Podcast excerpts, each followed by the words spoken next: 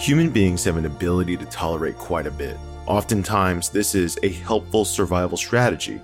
Rather than being overwhelmed by life's frailties to the point fight or flight is kicking in, it's generally a good thing to accept the realities of existence that cannot be changed and then operate accordingly on that basis.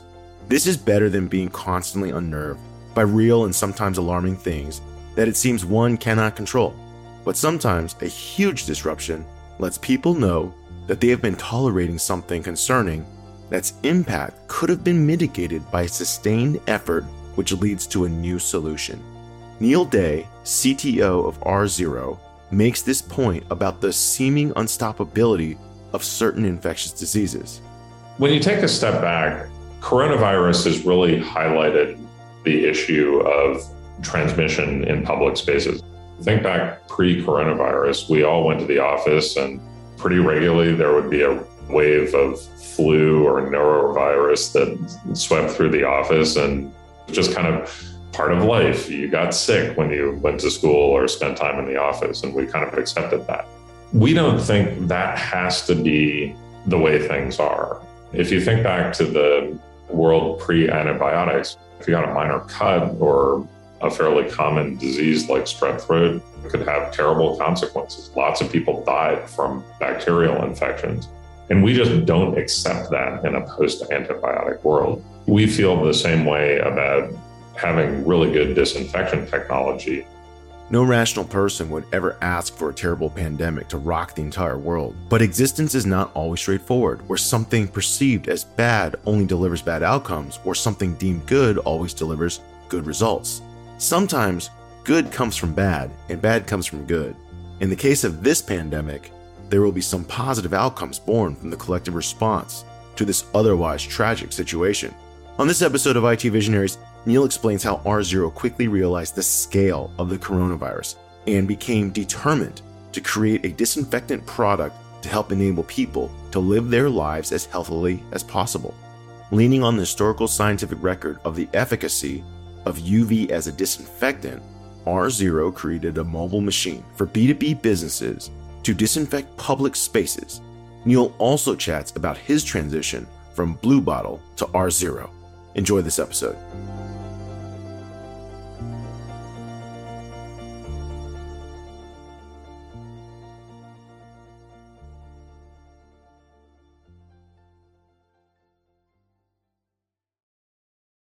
Welcome, everyone, to another episode of IT Visionaries. And today we have a special guest. Listen, you know, if you've listened to the show, I have an affinity for people making actual products, physical products. We have one of those here today.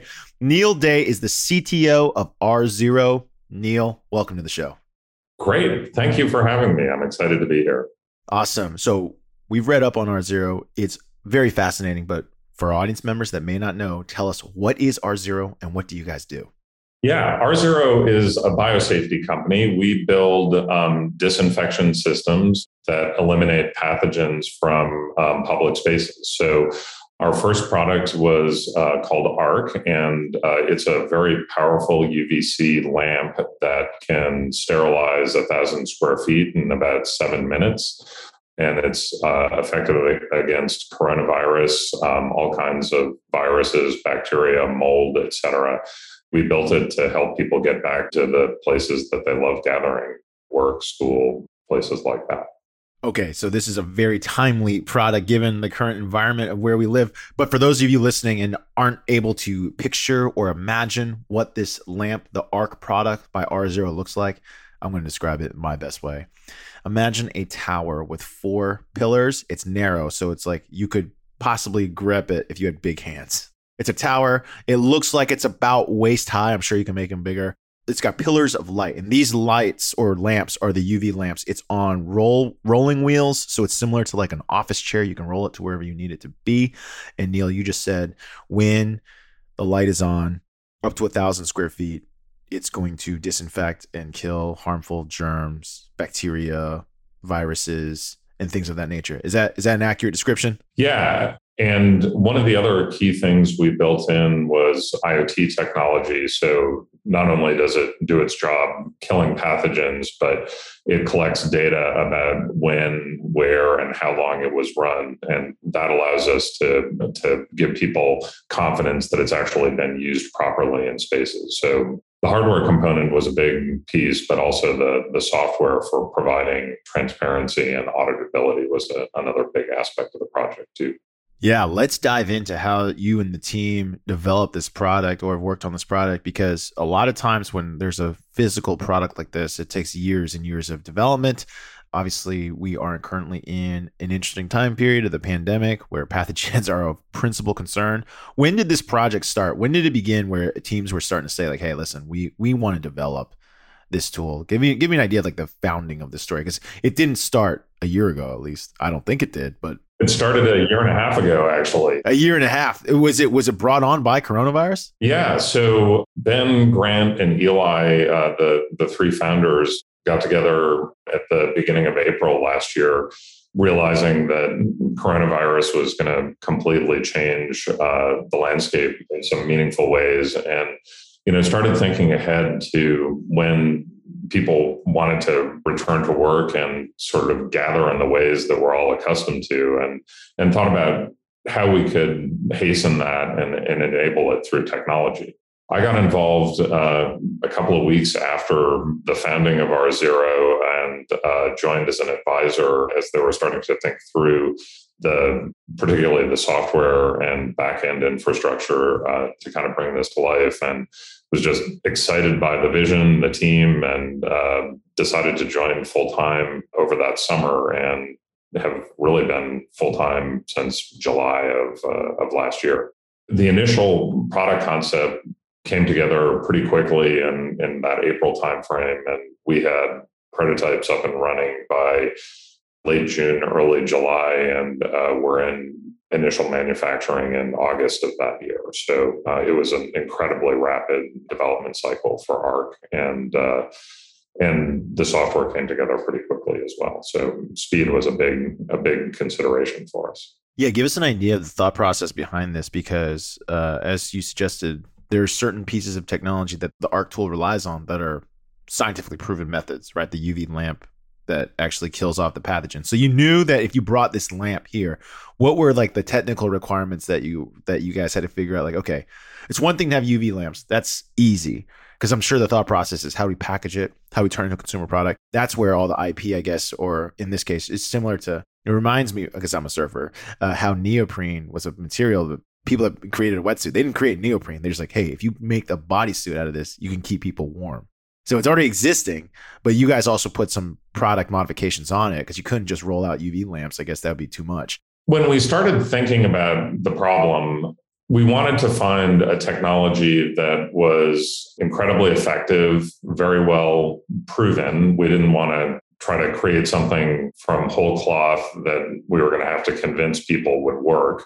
Looking at many of the alternatives out there and, and looking at uh, the environments where sterilization is is necessary, um, UV really came to the surface. You know, it's used in operating theaters and intensive care units, and those are the the most demanding applications, and it has to work and it has to be efficient. So that really, I think, um, set our our sights on UVC. But beyond that, thinking about the the situations we wanted to use it in uh, really drove a lot of the design decisions. So we wanted it to be as powerful as possible and thus be able to disinfect as quickly as possible and handle large spaces. And so, you know, we looked at the electrical requirements in commercial buildings and basically went right up to how much you can draw from an outlet without causing circuit breaker problem. so, so that was actually one of the big limiting factors was you know how much power can we get to this thing how quickly? And uh, and that that ended up driving a bunch of the design. And you know it turns out that hair dryers are are kind of great examples of high draw appliances. I'm sure we've all had our circuit breakers trip when someone's running too much.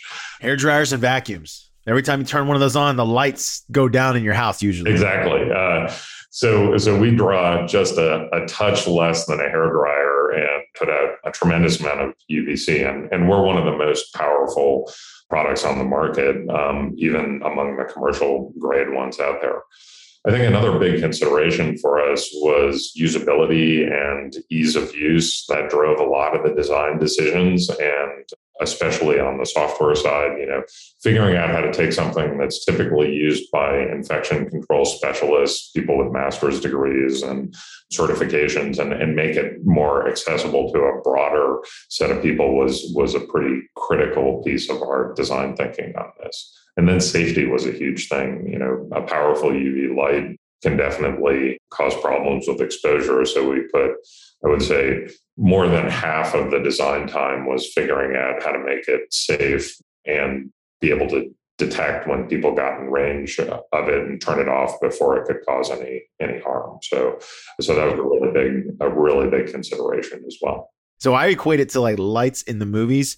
In the movies, when vampires get hit with sunlight, like they instantly like vaporize, and I'm thinking to myself, like this is what this is. This UV light, the pathogens, the vampires. But we as people, we also have to be we also have to limit our exposure. We can't see it either. You got these towers, they look cool.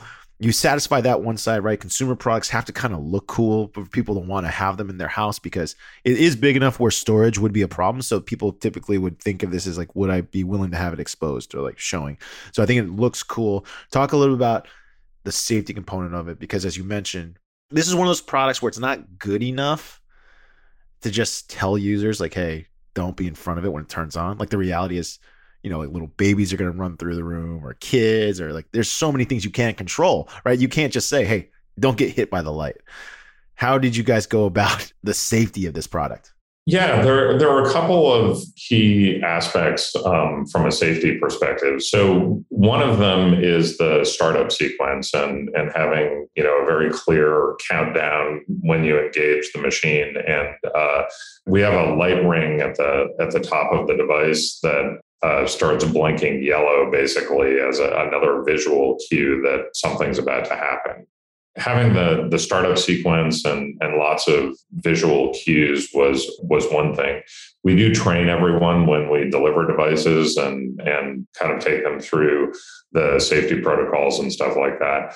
But the the really key thing was building a very reliable PIR sensor based uh, sensor system that can detect any movement at a considerable distance from the device. And, and part of the design was making sure that we could detect people far enough away so that even if they do get a little bit of exposure they're far enough away that it's harmless essentially. So so having enough distance enough accuracy and a fast enough response time was, was really key to making that safety system work. And and we tested tested that as you can imagine extensively. Okay so who was the first test subject to make sure that this thing would turn off if uh, if a person got in range our CEO Grant had the honor of being the first uh, the first live tester. We we'd of course already done quite a lot in the lab um, on the benchtop when we were doing the circuit design and, and mechanical engineering. So we were pretty sure we weren't going to expose him, but uh, he he had the honor.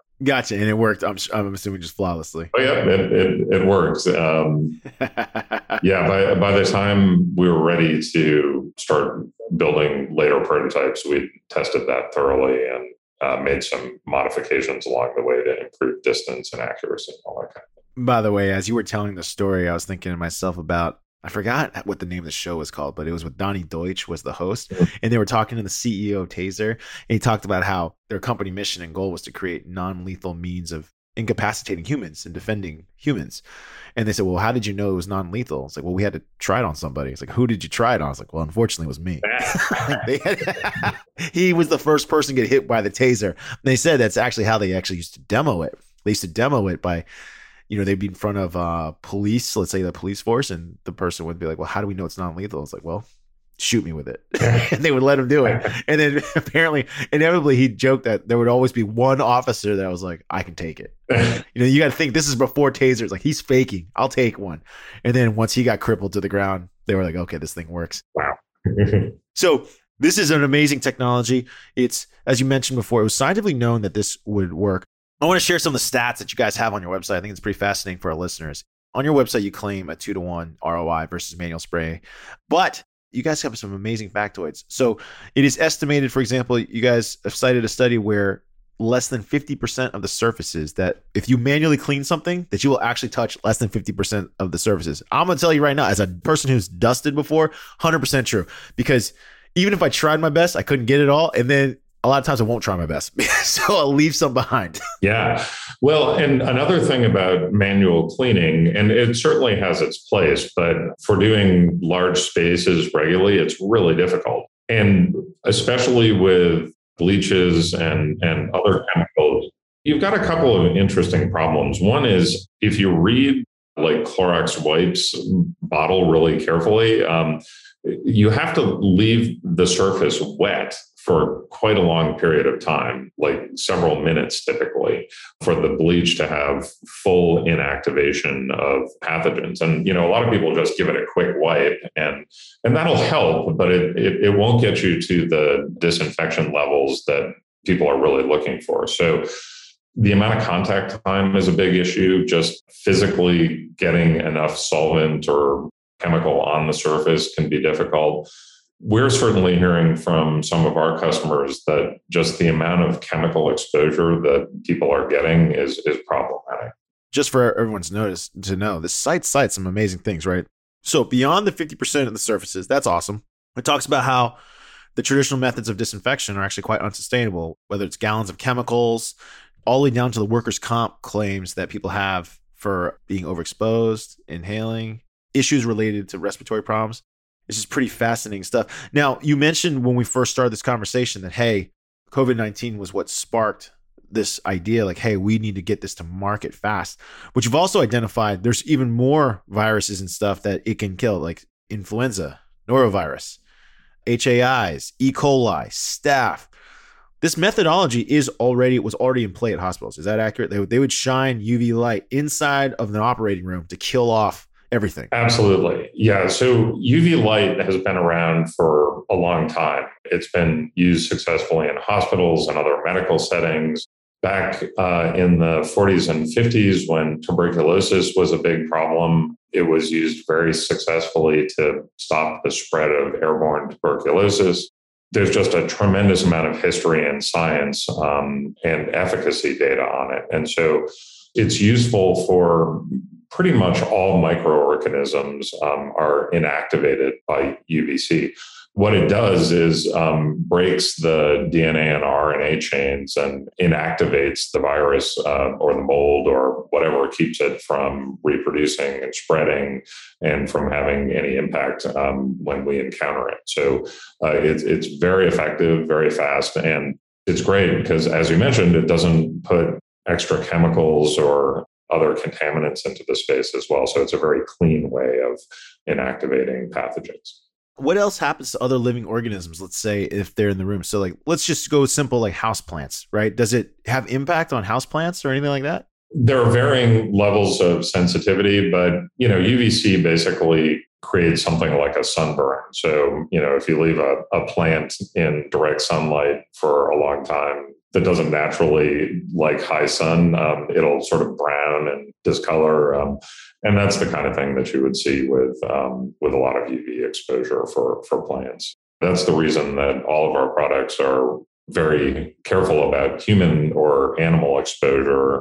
We have the sensors. Uh, we do the training to make sure people don't put it in inappropriate circumstances, and we do a lot of engineering to limit exposure a lot of the technology that was developing wasn't the light was how to protect people from the light how to control the light. You mentioned some of the sensor technology the iot technology and it looks like you can operate this with your, your you know your cell phone timers sensors all that stuff's awesome. And you tested it on the ceo to confirm it. And it was confirmed. It shut off when he entered the room. So perfect. Now these things work. How do you get a product like this to market? Because i feel like it's making medical claims or was it like it was it considered a medical device? Like how did it get to market to the point where you could actually you know sell it to another person so it's not considered um, a medical device, but we designed it to those standards and um, basically have have been very careful about the the mechanical and electrical design of, of the product, so it meets standard electrical um, requirements, et cetera. getting it to market quickly was really a process of elimination. it's like if, if you have a, a short period of time to get something done, um, it's it's really a question of what don't you do, and uh, and how do you sort of sequence things in a way that meets your objectives and and gives you lots of flexibility we started the hardware design first for obvious reasons. We, you know, we need to build the physical product. At the same time, uh, began the embedded systems work and the software work, and it actually took longer for a bunch of reasons to get the the firmware and the software done than it did to actually build the physical product. And so, one of the things we had decided early on was that we'd have full over the air updates available on the device. And one of the optimizations was we built the OTA update mechanism first, made sure it worked on the device, and then started shipping the physical hardware and, and later went and brought the MVP of the software on board over cellular and in some cases over Bluetooth as well. So so that allowed us to parallel path to development efforts where, you know, if we had tried to sequence them, it would have taken more than twice as long to get the product to market. So that was kind of a very intentional decision pretty early in the program. Hearing you say that it seems totally logical. I mean, very smart move. You know, we we looked at some of the research we did when we were having you before we had you on as a guest. We knew you were coming on. We saw articles about how the company booked five million dollars in three months. That it's quickly been tested, or I guess, and you might have an update to this, but like we found that the NBA, the NFL, the NHL, and Major League Soccer all chose R-Zero as a disinfectant solution. So there's a lot of companies very quickly making a bet on you, big bets. I'm curious how these organizations, how these operations are now giving you feedback because I guess how are they measuring this also? Because here's another crazy thing, right?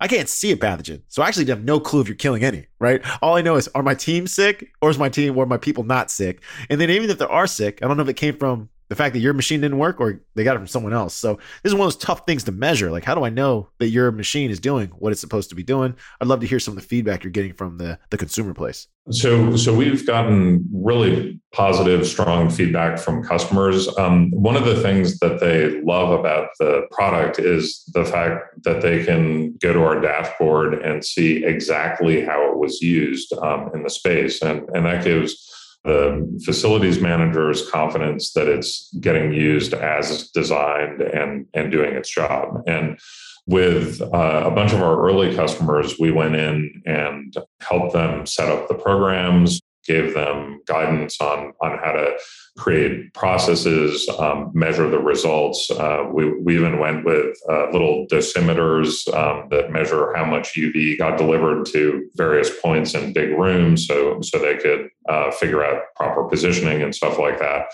And all of that early work has allowed our customer success team to, to really quickly get people set up, show them how to use it, how to design processes, and then go back and, and just see every day that it's getting used um, as intended. And I think the the peace of mind knowing that the key spaces have been disinfected and, and they can go and see a, a daily chart of how many cycles were run in which areas uh, just gives the facilities managers as well as the people who are using the space confidence that it's being used properly.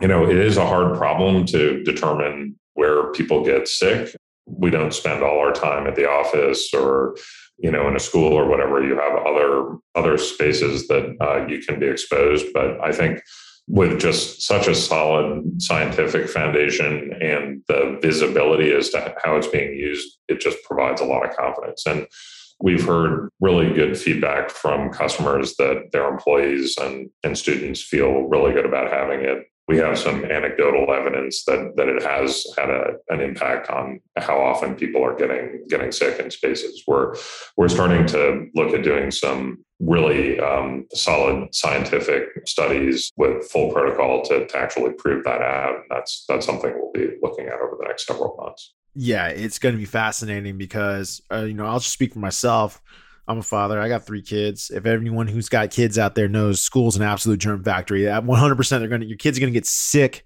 just because they're around other people that are sick.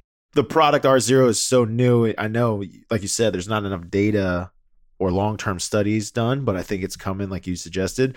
It'll be fascinating if like schools that implement, let's say, this R-Zero system, and then other schools that don't. If you look at like the student body infection rates or things like that, like if you see if you see a material difference, it'll be quite evident that this is a long term big play. Right now, we as a society are very very conscious of cleaning things maybe a little less thoroughly than when, when, you know like last year when people were like wiping down everything crazy people were drying their hands off because they were using so much hand sanitizer right? Now people have kind of loosened their guard a little bit but it's still there. People definitely care very much so about the disinfection. I can actually see a place where the visual spotting of this will actually increase consumer confidence. Like if i were to walk in a restaurant and see one on the side i'm like oh these guys these guys disinfect every night like this, this is going to be good great. Yeah, that's you know it's something we think about a lot, and uh, you'll you'll be seeing some stuff from us in the in the next several months that uh, that'll kind of pick up on that cue a bit. Can't talk about it quite yet, but there's fun stuff coming. And you know when you take a step back, you know I think coronavirus has really highlighted the issue of transmission in public spaces. I mean, think back pre coronavirus, we all went to the office and pretty regularly there would be a, a, wave of flu or norovirus that swept through the office and you know it was just kind of part of life. You got sick when you went to school or spent time in the office and we kind of accepted that. We don't think that has to be the way things are. I mean, if you think back to the uh, world pre antibiotics, you know, if you got a minor cut or um, a fairly common disease like strep throat, you know, it could have terrible consequences. Lots of people died from bacterial infections. And we just don't accept that in a post antibiotic world. We feel the same way about having really good disinfection technology, you know, certainly it's important for coronavirus, which has been a generational event, but it can have the same impact on flu and other stuff that we just take for granted that, that has a real impact on, on people's lives and, and productivity. So we look forward to a world where, you know, getting the flu is the exception, not, not an annual event or colds or just all of the stuff that that we accept as just part of normal sickness then we think that can can significantly get reduced with the use of these kinds of technologies the one thing that we wanted to also talk on this is because you have an interesting background. Your background, you were CTO of Blue Bottle. For those who don't know, and I'm sure most of the people listen to the show are in tech, so they know what Blue Bottle is. High end, premium. I don't know how best. That's how I describe it. High end, premium coffee retailer, coffee store, coffee shops, uh, also sold consumer packaged coffee at groceries. I wouldn't guess that a company like that would need a CTO, but I guess every company needs a CTO. I'm curious, how did you make the transition from coffee to like what I would say is, like you said, it's not a medical device, but it it feels like one. But how did you make that transition? I love solving problems and learning new stuff. It's a common theme among our guests, no question. Yeah, and uh, you know, I've been really fortunate to um, work in a bunch of different verticals where the problems are are very different. And for me, a lot of the fun is just going and figuring it out, really learning how the world works now and and what you could do with technology and then helping bring it to life coffee for me was a hobby run horribly amok. Uh, I, I, you know, I've I've been a serious coffee lover since I was a teenager. it, it is the uh, fuel of software engineering, and I embraced it fully early on. And then uh, when I was living in Chicago, I ended up going to barista school and learning how to make really good espresso, and that that kind of uh, that experience was part of the light bulb that brought me towards um, perfect coffee and then blue bottle but that was just a journey of learning and uh, kind of totally immersing myself in, in, a completely different space and and you know R-Zero similar um, uh, had had some exposure to healthcare um, uh, did a lot of and continue to do a lot of work with a wonderful company called Dr. Consulta down in Sao Paulo that does very high tech primary care. Got a lot of exposure to that world through them. And then Ben and I met and uh, started talking about R-Zero, just saw a massive opportunity that could make a real difference in people's lives. And, and it was a totally new domain to go really dig into, sink my teeth into, and figure out how to how to make something exciting. The learning and the and the process of discovery is really what excites me about all these kinds of things this job in particular, well, you know, I'll I won't speak for you, but I'm just fascinated by it because it seems like something that should have been obvious. You know, you know how there's certain things that once you see them in the market, like, oh, of course we should have had that for a long time, but for whatever reason there wasn't. And then when you see it, it's like it's clearly obvious, like, oh, this should have been a product a while ago. And so I'm really excited how many how much benefit it can be. And I know for myself, my wife, she's a germaphobe. Once she hears this episode, she can't wait to get her hands on one of these. When do you think it'll be like mass market available? It looks like right now the way the only way to order it like I have to talk to a sales rep, call you directly. Is it going to be like a Dyson vacuum? I can just go to my hardware store and get one. We're working on a new generation of products that's going to be much more suitable for consumer use. So this really was designed with a sort of a a B2B frame of reference. Uh, this is is really for spaces where people gather and you've got a fair amount of traffic. Um, it's you know honestly, it's kind of overkill for a home. Uh, I told you, my wife's a germaphobe. I'm telling you, there's a lot of them out there. There, I think they'll buy them. I'm sure we can figure that out, but um, it, it has largely been sort of business focused. But there's some really exciting things happening in the technology behind uh, UVC that are allowing us to make smaller, more suitable products for smaller offices and potentially homes and, and things like that. So, one of the areas that we're uh, really excited about is uh, something called FAR UVC.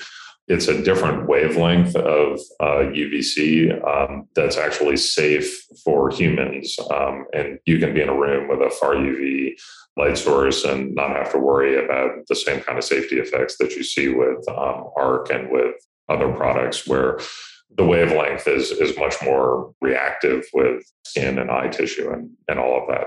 Far uv doesn't react at all and so you can you get both service and air disinfection while you're in the ring. So uh, that's that's something we're working actively on and, and you'll see some cool stuff from us soon. No that is beyond fascinating.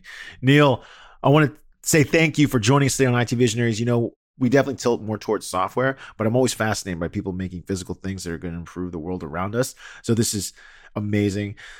I can completely see it. And this is a secondary question, and you might not know the answer, but I do. I have to ask. So, notoriously, bacteria is actually what makes your stuff stink. I notice these pro sports teams are using. Have they made mention that it smells less bad in the locker room? I'm just curious. No, I haven't heard that it wouldn't surprise me if it did have an impact on that.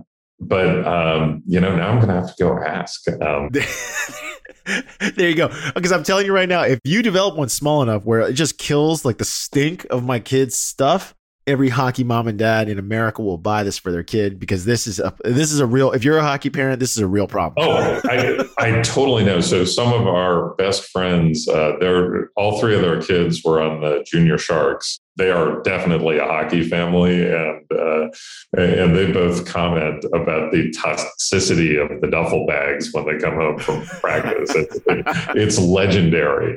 Yeah, I can I can imagine that uh, anything that'll solve that problem would be would be great. You know, I I helped do the um, setup at the 49ers, and I definitely need to go follow up with them and see if they've noticed a, a reduction in uh, in locker room aroma. Maybe that's a secondary use case for the Arc and the Arc Air. Uh, those of you guys listening, Arc Air is another product of R-Zero. It kills 99% of pathogens, and it looks like it's like an air filtration system. It's going to suck air in, clean it up, send it back out we take it that this is just the path R-Zero is going to continue to go down, which is, I guess, like touchless ways to disinfect and clean up the world around us. Is that like the main mission and goal? I don't know if you've even established that yet, given yeah. the youth of the company. Disinfection is is one of the key things we work on.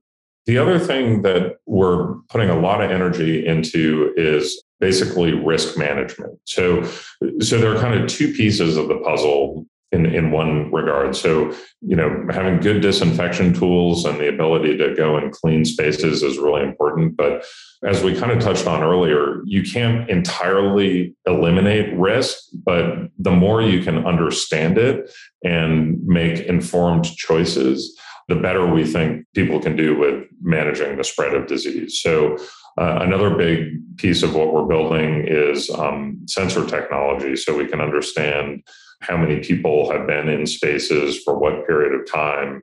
And we're, we're using that to think about uh, doing real time risk modeling. So we can say, hey, this is either like green, clean, it's been cleaned recently and hasn't had a lot of traffic, or it's yellow, it might need another cleaning or other countermeasures, and, and just really help provide more visibility into the risk status of spaces. So sensors are, are a big part of that, understanding both the movement of people in space and then other aspects of the space that can have a, a big impact on how transmission happens um, are, are, another area we're, we're putting a lot of energy into right now. Neil, I want to say thank you again for joining us today on IT Visionaries. But before you go, the Lightning Round is brought to you by the Salesforce platform, the number one cloud platform for digital transformation of every experience. Neil, this is where we ask you questions outside of the realm of work so our audience can get to know you a little bit better. You ready? Absolutely. Okay. So we checked out some bios on you, and you're an adrenaline junkie that you enjoy windsurfing, surfing, backcountry skiing, and uh, photography of your outdoor adventures. Is this accurate? Absolutely. I was on the water both days this weekend, surfing one day and paddleboarding another. All right. So you're my best friend already because I love surfing myself. All right. What kind of board do you surf? So this weekend I was out on a 10.6 uh, Jim Phillips nose rider. Okay. Can you ride the nose? I have ridden the nose. I would not say I can regularly ride the nose. So I'm. Uh, I'll tell you, I cannot ride the nose. Every time I walk up there, I sink it or I fall yeah. off. you, you got to be really firmly in the pocket, or or you're going down, basically. So uh, I don't know. I'm a terrible surfer, but I love it. So I just go out as much as I can. Me too. Now I've also said that those hobbies. So you have more than me because you have you have backcountry skiing as well. These hobbies take you to some of the most breathtaking places in the world. Where have you been that you just it's burned in your memory? Like this is like one of the coolest spots on earth. Valdez alaska is is one of the most spectacular places as a skier it's uh, giant steep peaks crazy runs beautiful scenery it's a pretty remarkable place wait a second but this is there's no ski resort there or is there there's no ski resort there um, you've got two choices uh, legs or helicopters and both are useful for different things. So. oh man, Valdez, Alaska. That place has always got a negative connotation because of the Exxon, the Valdez spill, which was occurred there. But when's the last time you went there? So I was there in uh, 2014 last, um, and uh, headed back up actually in um, April of 2022. So super excited to go back, uh, know the the guides, and have a bunch of friends up there. I just you know, for a bunch of good and not good reasons, haven't made it in a little while. Another place I love is um, Bella Coola, British Columbia, which is north of Vancouver. It's a another spectacular area with just great skiing. So, so based on your your responses, I would say you like skiing more than surfing. Is that accurate? No, I, am not sure. So I've been windsurfing since I was 10. Um, spend tons of time out on the water. Um, you know, um, I have board meetings booked on my calendar uh, during the summertime, uh, and so you know, basically anything that involves wind, waves, snow, I'm I'm in.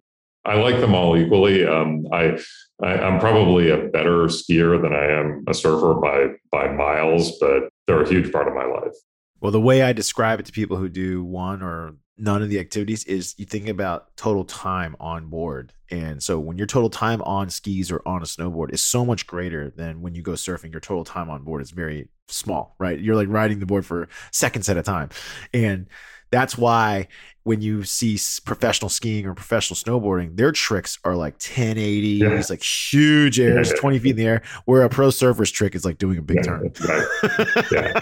Well, and uh, you know, the thing about surfing is it's it's one of the most resource constrained sports ever. Like you you've only got like a couple of feet of wave that's good to ride. And and you got to get in there. And oh, by the way, there are usually 15 or 20 other people waiting to get in that little pocket as well, too. So it's a, uh, it's a social and, and resource constrained activity. So. And for the fearful, because they ask me this all the time. People are scared of wild animals. When you're a surfer, people are scared of sharks. They always want to know, have I seen a shark? But I'll ask you, have you seen a wild predator while doing any of your favorite activities, whether it's surfing or skiing? Have you ever had a close encounter with a wild predator?